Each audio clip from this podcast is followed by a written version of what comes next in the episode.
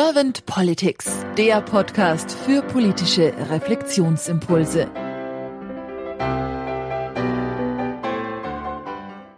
Herzlich willkommen zu Servant Politics. Mein Name ist Claudia Lutschewitz und ich spreche heute mit Maximilian Rau. Guten Abend, Herr Rau.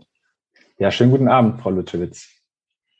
Herr Rau, Sie beraten Unternehmen und Organisationen in der Kommunikation und jetzt bin ich sehr gespannt über unsere politische Kommunikation, beziehungsweise über Ihre Impulse. Herr Rau, wenn Sie so reflektieren, Politik, was ist nach Ihrer Meinung und Ansicht die Aufgabe von Politik?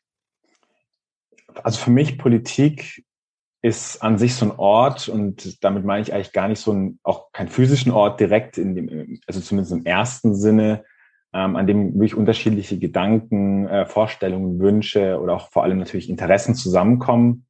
Und diese Interessen in, ja, im besten Fall in einem Dialog moderiert werden.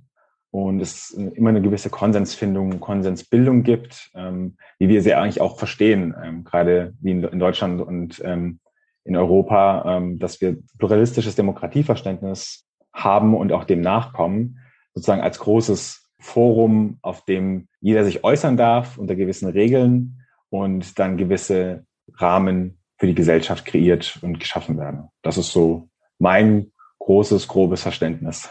Und wenn Sie jetzt so einen Blick haben auf die momentan gelebte Politik, wie nehmen Sie das dann jetzt wahr? Äh, also um es vielleicht ganz konkret zu machen, ähm, ich habe mir dann immer nochmal angeschaut, ähm, man vergisst dann doch mal ganz schnell, nach 16 Jahren, die Angela Merkel ja regiert hatte, ich meine, diese Zahl 16, ob es am Ende auch hätten nur ähm, oder auch 20 sein können, es sind schon sehr viele Jahre. Es ist schon fast schon also eine Generation quasi mit, nur mit Angela Merkel groß geworden. Hört es vielleicht im ersten Moment sehr nach Kritik, die ich jetzt gleich äußern möchte, an. Aber ich glaube, wir haben mit Angela Merkel eine wirklich gute Kanzlerin gehabt und eine gute Kanzlerschaften, auch mit unterschiedlichen Partnerparteien auch immer wieder. Auf der einen Seite durch viele Krisen gesteuert, manövriert. Aber auf der anderen Seite, da ist dann vielleicht meine Kritik, die sich ein bisschen drin versteckt, war ich jetzt persönlich zum Beispiel auch ein bisschen froh, dass es tatsächlich diesen Wechsel gab, weil ich ein großer Freund von bin, wenn es doch häufiger Wechsel gibt, wenn es, sei es in der Führung, aber nicht nur in der Führung, sondern grundsätzlich auch in, in, in gewisse Parteien oder auch ähm, Interessensgruppen, die eine gewisse Entscheidung eben für die Gesellschaft oder einer Gesellschaft nachkommen gibt eben. Also denke ich, war es gerade insbesondere für eine junge Generation gut, dass es zu einer Veränderung kam. Und ich glaube, das sieht man auch ganz gut in die junge Gesellschaft oder die junge Generation besser gesagt, die, ähm, wo die Liberalen, aber auch die Grünen sehr viel Zugewinne davon hatten, also gerade von der Generation, ähm, hat man so ein bisschen gemerkt, dass da es Zeit für einen Wandel gab. Und eigentlich diesen Wandel, meine ich, bin ich ein großer Freund von mal das zur Seite gelassen bin ich, glaube ich, auch, was ich so ein bisschen ansprechen wollte oder möchte, ist so dieses Thema, wir haben viel durch die Pandemie, durch die Corona-Pandemie, durch diesen exogenen Schock, wie ich es häufiger wieder sage.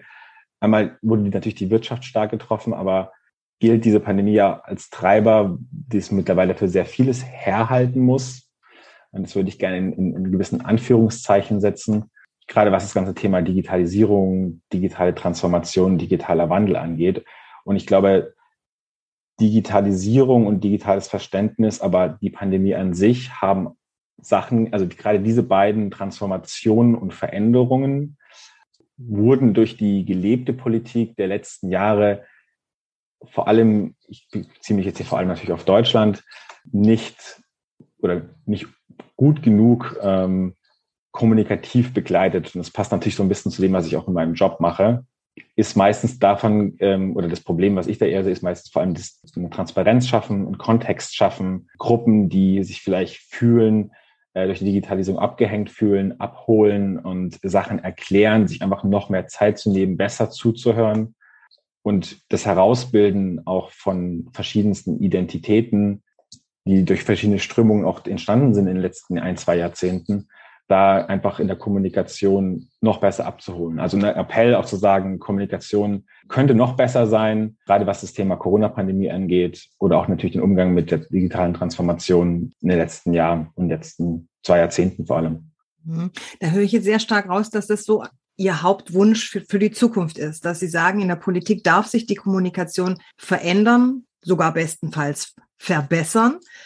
Was sind denn noch so weitere Wünsche, die Sie für die Politik der Zukunft haben?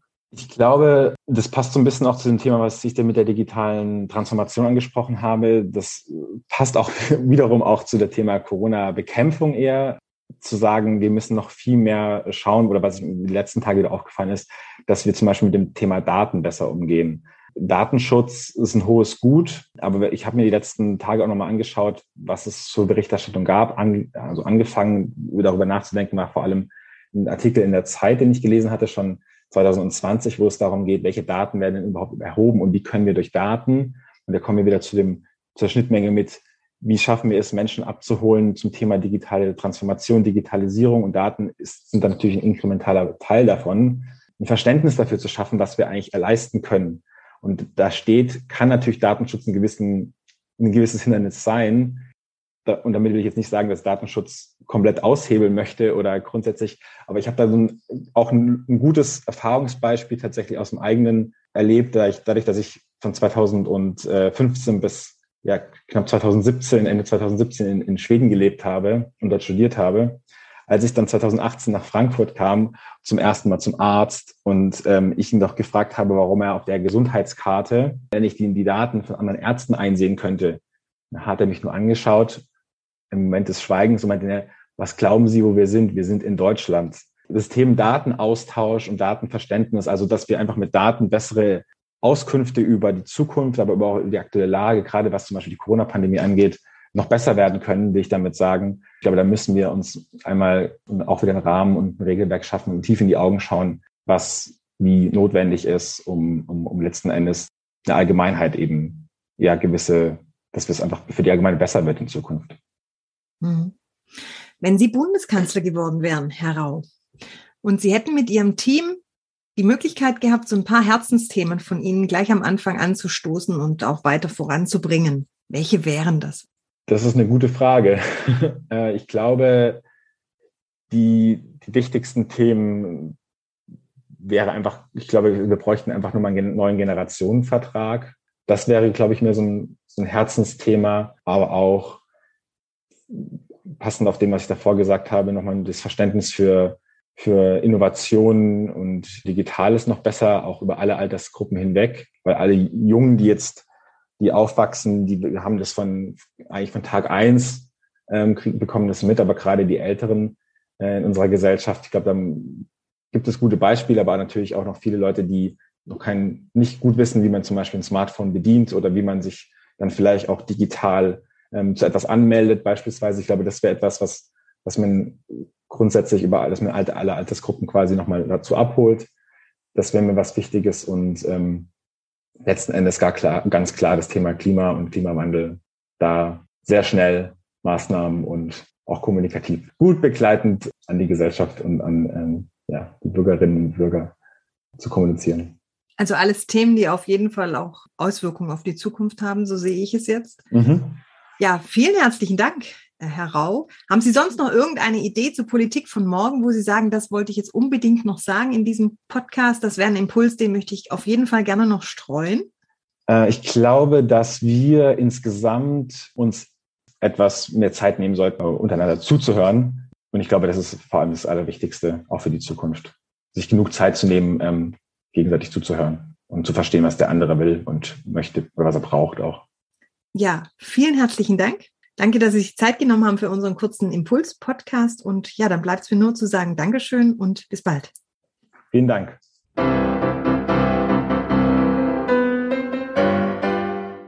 Servant Politics gibt's auf Spotify, Apple Podcasts und überall, wo es Podcasts gibt. Abonniert uns gerne und hinterlasst uns eine Bewertung. Servant Politics, der Podcast für politische Reflexionsimpulse.